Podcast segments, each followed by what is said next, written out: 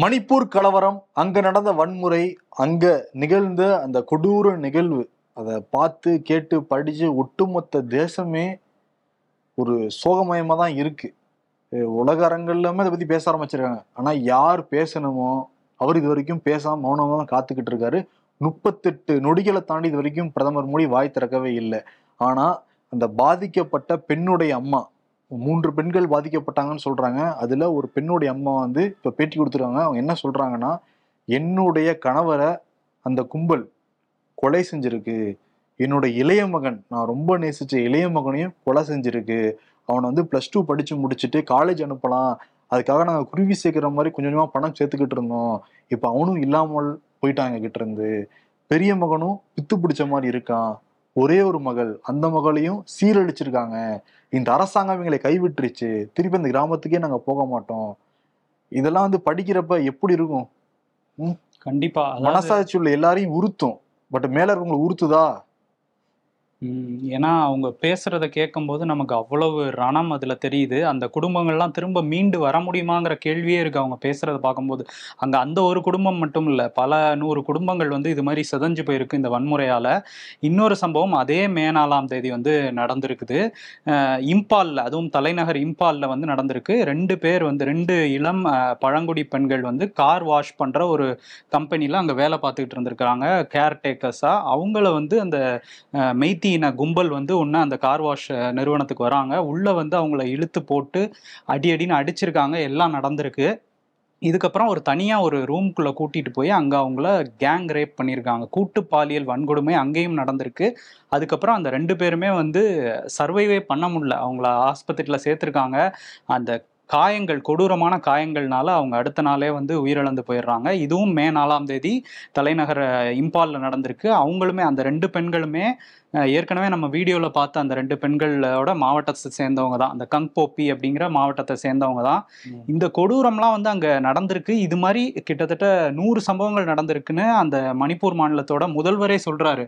இப்போ ஒவ்வொன்றா வெளியே வந்துகிட்டு இருக்கு. இப்போ இந்த சம்பவம் வந்திருக்கு. இதுல இன்னொரு அதிர்ச்சி தர விஷயம் என்னன்னா அந்த கார் வாஷ் பண்ற அந்த இடத்துல வந்து அவங்க கூட அந்த ரெண்டு பெண்கள் கூட வேலை பார்த்த ஒரு நபர் என்ன சொல்றாருன்னா அந்த மெய்த்தி கும்பல்ல இருந்த ஒரு பெண் வந்து சொல்றாங்க நீங்க அவங்கள இழுத்துட்டு போய் கூட்டு பாலியல் வன்கொடுமை பண்ணுங்கங்கிறது அங்க இருந்த பெண்களே சொல்றாங்க மெய்த்தி இன பெண்களேங்கிற மாதிரி ஒரு தகவலையும் அவர் சொல்லியிருக்காரு. அப்ப எந்த அளவுக்கு இந்த வன்முறை வந்து ரொம்ப டெப்தா போயிட்டு இருக்குங்கிறத இவங்க புரிஞ்சுக்கணும். இப்பயுமே புரிஞ்சுக்கலன்னா ஒன்றும் பண்ண ஆமா. அதே மாதிரி இந்த மூன்று பாதிக்கப்பட்ட பெண்கள் இன்னொரு பெண் வந்து சொல்றாங்க.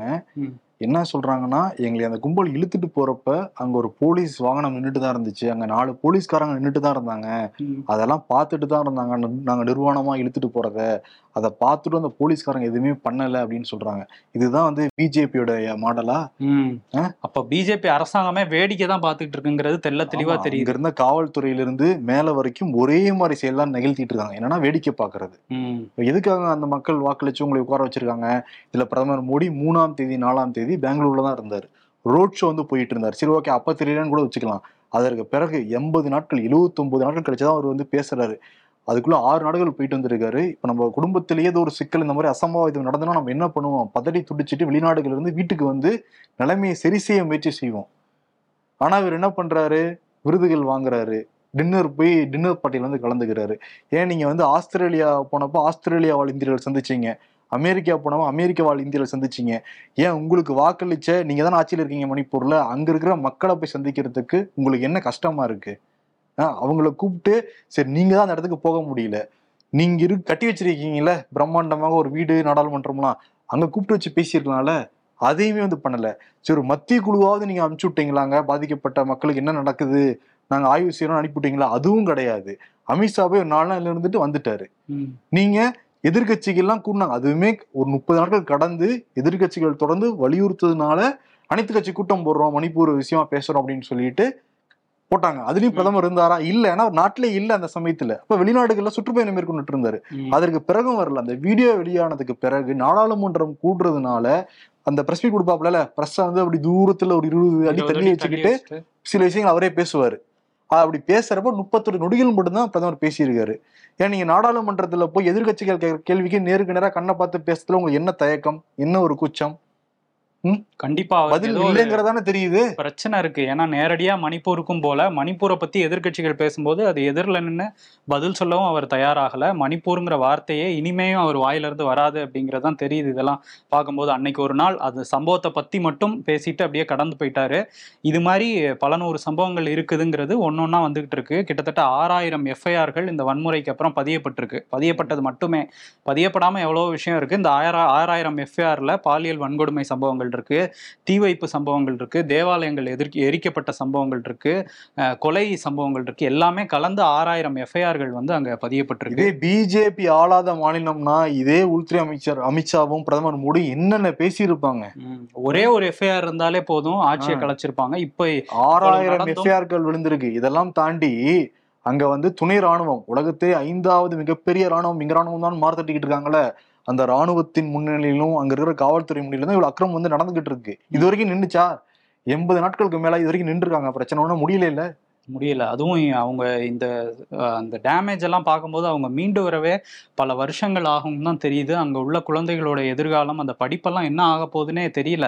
இவங்க இன்னமும் அசால்ட்டா இருக்காங்கங்கிறத நம்மளால ஏத்துக்கவே முடியாது. ஏன் இவ்வளவு இந்த சம்பவம் இப்ப ரெண்டாவது சம்பவமே நம்ம சொல்லிட்டோம். ம். இனிமே பல சம்பவங்கள் வரப்போகுது. இதுக்கப்புறமும் அமைதியா தான் இருப்பாங்கன்னா என்ன பண்ணுவாங்கன்னே தெரியல. ஒவ்வொரு சம்பவம் படிக்க படிக்க ஈரக்குலங்க ஈரக்குலையே நமக்கு நடுங்குது. அப்ப உங்களுக்கு முன்னாடியே வந்திருக்கும்ல இந்த சம்பவங்கள்லாம் வந்துகிட்டே தானே இருக்காங்க உங்களுக்கு கண்டிப்பா. ஏன் நடவடிக்கை எடுக்காம இருக்காங்க? அந்த குக்கி இன மக்கள் மட்டுமே நூத்தி பதினாலு பேர் வந்து இதுவரையும் உயிரிழந்திருக்காங்க. ரெக்கார்ட்ல இருக்கதே. கடந்த இருபதாம் தேதி வரையும் எடுத்துக்கிட்டோம்னா நூத்தி பதினாலு குக்கி பழங்குடியின மக்கள் வந்து உயிரிழந்திருக்காங்க. அஹ் மெய்ட்டி வந்து அவங்க கட்டுக்கடங்காமல் பல விஷயங்கள் பண்ணுறதாகவும் வந்து சொல்லிட்டு இருக்காங்க மெய்ட்டி அமைப்புகள். ஆனால் இந்த மெய்ட்டி கம்யூனிட்டியை சேர்ந்த சில பெண்கள் வந்து ரொம்ப ஆதரவாக இருக்காங்க. இப்போ குக்கி மக்களுக்கு இந்த சம்பவங்கள்லாம் வெளியே வந்ததுக்கப்புறம். ஏன்னா அன்னைக்கு அந்த அக்யூஸ்டோட வீடுகளை அடித்து நொறுக்குனது எல்லாமே மெய்ட்டி கம்யூனிட்டியை சேர்ந்த பெண்கள் தான். ஸோ ரெண்டு கம்யூனிட்டிலுமே சரி அமைதியான வாழ்க்கை வேணும்னு நினைக்கிறவங்க நிறைய பேர் இருக்காங்க. சில பேர் இந்த அரசியல் தூண்டுதலால சில அமைப்புகள் வந்து பண்ற கலவரம் தான் இன்னைக்கு மணிப்பூரோட இந்த நிலைமைக்கு காரணம்.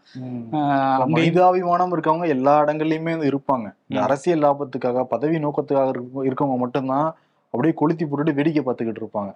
அதான் இப்ப இருக்கிற ஆட்சியாளர்களும் பண்ணிக்கிட்டு இருக்காங்க. மம்தா வந்து கேள்வி எழுப்பியிருக்காங்க. நீங்க மத்திய குழுவை அனுப்பவே கிடையாது? இது வரைக்கும் நீ அனுப்பவே கிடையாது. வேற ஒரு மாநிலத்துல நடந்தா டக்குனு அனுப்பியிருப்பீங்கல்ல?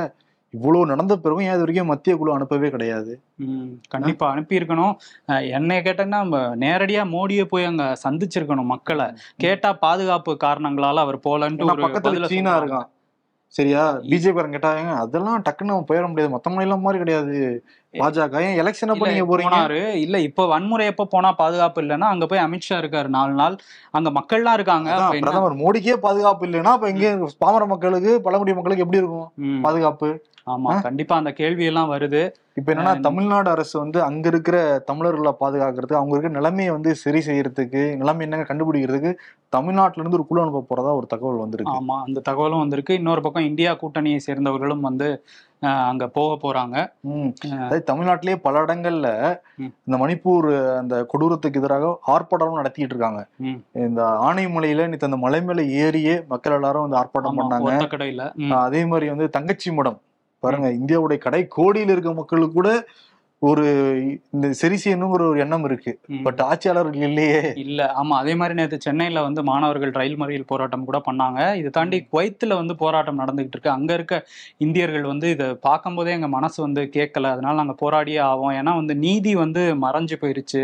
நீதியை நிர்வாணமாக்கி நிக்க வச்சிருக்காங்கங்கிற மாதிரி கடுமையான வார்த்தைகளோட பதாகைகளோட அங்க போராட்டம் நடத்திட்டு இருக்காங்க. ஆனா எந்த வித உணர்ச்சியுமே காட்டாம இருக்கு இந்த அரசு. அதே மாதிரி நாளைக்கு வந்து திமுக மகளிர் அணி சார்பாக ஒரு ஆர்ப்பாட்டம் நடத்த போறாங்க. வள்ளுவர் கோட்டத்துல கனிமொழி தலைமையில. அதே மாதிரி திமுக சார்பாக திங்கட்கிழமை காலையில அனைத்து மாவட்ட தலைநகர்லயும் வந்து நடத்த போறாங்கன்னா ஒரு ஆர்ப்பாட்டம். ஓகே எல்லா இடங்களையும் நம்ம தமிழ்நாடு இங்க சொல்றோம்ல. ம். கன்னியாகுமரியில ஆரம்பிச்சு ஜம்மு காஷ்மீர் வரைக்கும் மணிப்பூர் கலவரத்தை பத்தி எல்லாரும் பேசிட்டு இருக்காங்க. நடவடிக்கை எடுக்கணும். அந்த பெண்களுக்கு இணைக்கப்பட்ட அநீதியை வந்து நிச்சயம் அந்த கொடூரர்களுக்கு கடுமையான தண்டனை கொடுக்கணும்னு பேசிக்கிட்டு இருக்காங்க. பட் இவங்க என்ன பண்றாங்க? நாடாளுமன்றத்துல கேள்வி கேட்டா கூட முடக்கப்படுது நாடாளுமன்றம். ஆமா. அப்பப்ப அந்த டிவியில தோன்றிலாம் பேசுவார். ஏதாவது ஒரு விஷயம்னா அது மாதிரி இதுல மணிப்பூர் விஷயத்துல ஏன் பேச மாட்டேங்கிறாங்கிற கேள்வியும் இருக்கு. இன்னொரு பக்கம் இங்கே அமைச்சர் கீதா ஜீவன் நம்ம இருக்காங்கல்ல. மாதிரி தூங்கிட்டு இருந்தா கேட்காதுப்பா. அமைச்சர் கீதா ஜீவன் இருக்காங்கல்ல இங்க. அவங்க என்ன சொல்லியிருக்காங்கன்னா தேசிய மகளிர் ஆணையத்தோட உறுப்பினர்னு ஒருத்தங்க இருந்தாங்க. எல்லா பெண்கள் பாதுகாப்பு விஷயத்துலயும் கிளிசரின் கண்ணீர் வடிப்பாங்க. அவங்க என்ன எங்க போனாங்க அப்படின்னு அவங்களையும் டைம் வந்து குஷ்புவையும் கேட்டிருக்காங்க.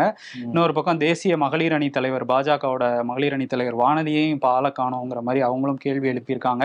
இவங்க எல்லா கேள்விக்கும் பதில் சொல்லி தான் ஆகணும் இந்த பிஜேபி அரசாங்கம். பாஜகவுடைய திருப்பத்தூர் இளைஞரணி அமைப்பாளர் வினோத்குமார். இவர் வந்து சில ஆண்டுகளுக்கு முன்னாடி அடாவடி பண்றது ரவுடித்தனம் பண்றதெல்லாம் பண்ணிட்டு இருந்திருக்காரு. இவர் வந்து ஒரு ரியல் எஸ்டேட் கம்பெனி அப்புறம் அரிசி மண்டிலாம் வச்சு நடத்திட்டு இருந்திருக்காரு. இது வந்து கோர்ட்ல வழக்கு நடந்துகிட்டு இருக்கு. எஸ்ஐ ஜெகநாதன் ஒருத்தர் வந்து இந்த திருப்பத்தூர் மாவட்டத்தில் ஆமாங்க இவர் தாங்க பண்ணான்னு சாட்சி சொல்ல வந்திருக்காரு. உடனே நீதிமன்ற வளாகத்துக்குள்ள வச்சு இந்த பிஜேபிக்காரர் சாட்சி சொல்லிருவியா நீ? உயிரோடு இருக்க மாட்டேக்கு பார்த்துக்கோன்னு மிரட்டியிருக்காரு. உடனே இந்த எஸ்ஐ வந்து கம்ப்ளைண்ட் கொடுக்க அரெஸ்ட் பண்ணி உள்ள போட்டிருக்காங்க. தைரியம்லாம் எப்படி வருதுங்கிறது புரியல. ஆமா. ஆனா பிஜேபியில் இருக்க நிறைய பேர் மேல கிரிமினல் வழக்குகள் இருக்கு தமிழ்நாட்டுலங்கிறத நம்மளே பார்த்துட்டு தான் இருக்கிறோம். ஓகே. இன்னொரு பக்கம் வந்து இன்னொரு வழக்கும் நடந்திருக்கு இன்னைக்கு. என்னன்னா நெல்லையில வந்து அந்த கூடங்குளம் அணுமின் நிலையத்துக்கு எதிரான போராட்டங்கள்லாம் நடந்தது இல்ல. அந்த போராட்ட சம்பவத்தை ஒட்டி இரண்டு மீனவர்கள் வந்து நாங்க கலந்துக்க முடியாது அப்படின்னு சொன்னவங்களை வந்து தாக்குனதா ஒரு வழக்கும் இருக்கு. இது வள்ளியூர் நீதிமன்றத்துல நடந்துகிட்டு இருந்தது. அதுல தீர்ப்பு வந்திருக்கு. அதுல அந்த போராட்ட குழுவோட தலைவர் உதயகுமாரன் மேலேயே அந்த வழக்கு பதியப்பட்டிருந்தது. அவர் உட்பட மூணு பேர் மட்டுமே ரிலீஸ் பண்ணப்பட்டிருக்காங்க. மீதி பதினெட்டு பேருக்கும் வந்து ஏழு ஆண்டுகள் வந்து சிறை தண்டனை வழங்கியிருக்கு வள்ளியூர் சார்பு நீதிமன்றம். ஸோ இந்த வழக்கு அடுத்து அவங்க மேல்முறையீடு பண்றாங்களா என்னங்கிறதையும் நம்ம பார்க்கணும்.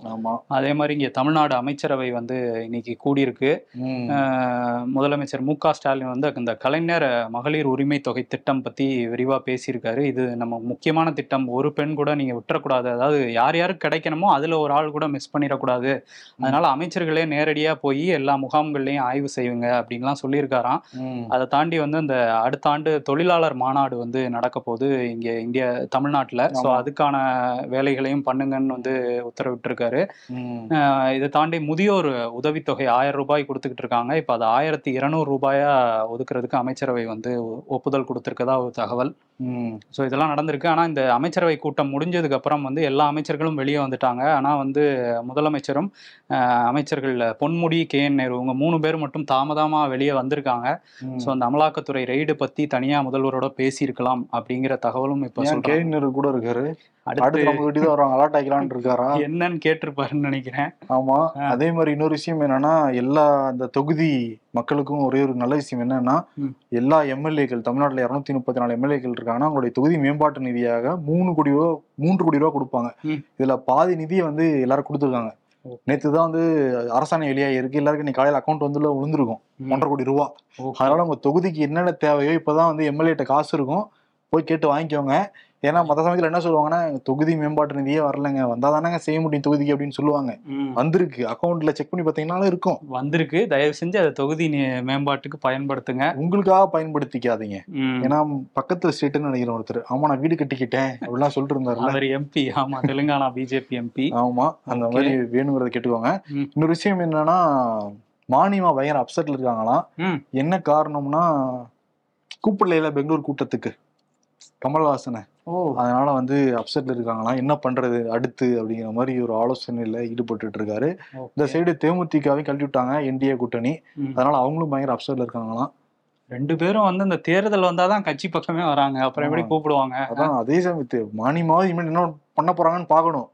பட் தேமுதிக இருக்கல அட் அ டைமிங்ல ரெண்டு அண்ணியும் தம்பியும் வேற வேற கட்சியில அது கூட்டணி பேசிட்டு கூட்டணி பேசினா மக்கள் பார்த்து என்ன சிரிக்க தானே செய்வாங்க? அப்ப என்ன பேரம் பேசுறீங்களா நீங்க? ஒண்ணு கொள்கை அடிப்படையில வந்து கூட்டணி நடக்கணும். கொள்கை இல்ல. சரி. எது நியாயமோ மக்களுக்கு சேரணுமோ அந்த கூட்டணியில போய் சேரணும். ரெண்டு பக்கமும் எங்க அதிகமா வருதுன்னு பார்த்துட்டு கூட்டணி சேர்ந்தா மக்கள் வந்து இனிமே அங்க எதுவும் கவனிக்க மாட்டாங்க அந்த கட்சியே ம், Okay. அ- அதே சமயத்துல இவர் இவி கே சிலங்கோன்னு இருக்காருல்ல. ஃபன் பண்ணிருக்காரு அவரு. உண்மையாலுமே ஜி கே வாசனுக்கு மனசாட்சி இருந்ததுன்னா அவருக்கு அவரே வாக்களிச்சிருக்க மாட்டாருங்கிறத சொல்லியிருக்காரு. அவர் வீட்ல யாரும் அவருக்கு ஓட்டு போட மாட்டாங்க. அவரே அவருக்கு போட மாட்டாருலாம் சொல்லிட்டு இருந்தாரு. ஆனா. மோடியுடைய செல்ல பிள்ளை ஜி கே வாசன் ஆமா. ஆமா. சரி இன்னொரு பக்கம் அமெரிக்கால வந்து இந்த நம்ம நிறைய வீடியோக்கள்லாம் பார்த்துக்கிட்டு இருக்கோம். அரிசி வாங்குறதுக்கு மக்கள் கியூல நிக்கிற காட்சிகள்.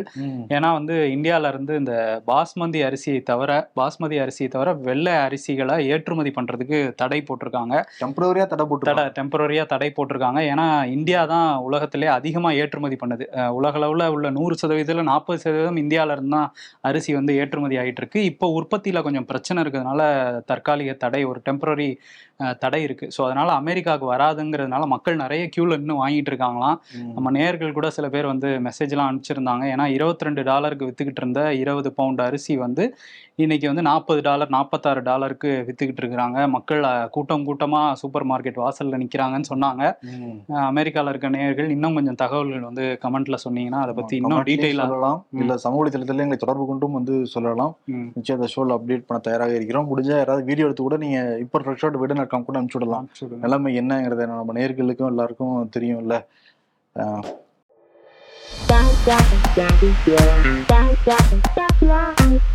நான் தற்போது வரை பாஜக கூட்டணியில் தான் இருக்கின்றேன் ஓ பன்னீர்செல்வம். இது எங்கள் சொத்து. புழலில் முதல் வகுப்பு சிறையில் அடைக்கப்பட்டுள்ளார் அமைச்சர் செந்தில் பாலாஜி. அவருக்கு வந்து என்னென்ன சிறப்புலாம் இருக்குன்னு சொல்றாங்க? சலுகைகள் இருக்கு சலுகைகள் இருக்குன்ட்டு. கோழிக்கறி குடிக்கிறாங்களாம் மெத்தை கொசுவலை எல்லாம் கொடுக்குறாங்களாம். அதுக்கு தான் வார வாரம் ஷாப்பிங் மால் சினிமாவும் போகாது அனுமதிச்சிடலாமே. அது பெங்களூர்ல தான் பண்ண முடியும்.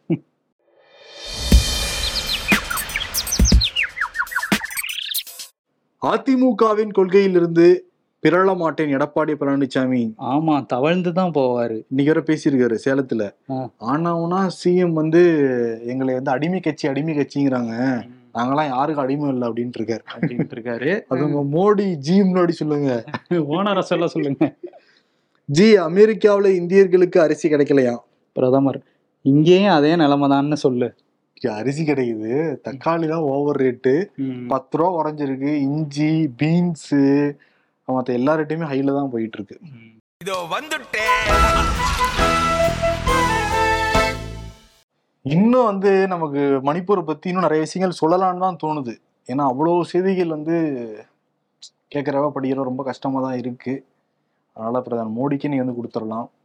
இன்னுமா கேட்கல உங்களுக்கு இன்னும் வந்து கேட்க மாட்டேங்குதா? ஏன் பேச மாட்டேங்கிறீங்க? அதை விஷயம் வாய் திறந்து பேசுங்க. ஜனநாயக நாடு நீங்க வெளிநாட்டுல போய் சொன்னா மட்டும் உண்மையாயிடுமா அது? இங்க ஜனநாயகம் இருக்குன்னா நீங்க வாய் திறந்து பேசணும் இந்த இடத்துக்கு போகணும்.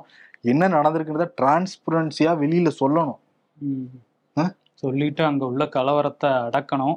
ஆமா. இப்பயாவது காது திறந்து கொஞ்சம் கேளுங்க வாயை திறந்து கொஞ்சம் பேசுங்க. அதனால இன்னுமா கேட்கல அப்படிங்கிற விரத மோடிகிட்ட கொடுத்துட்டு விடைபெறலாம். நன்றி வணக்கம்.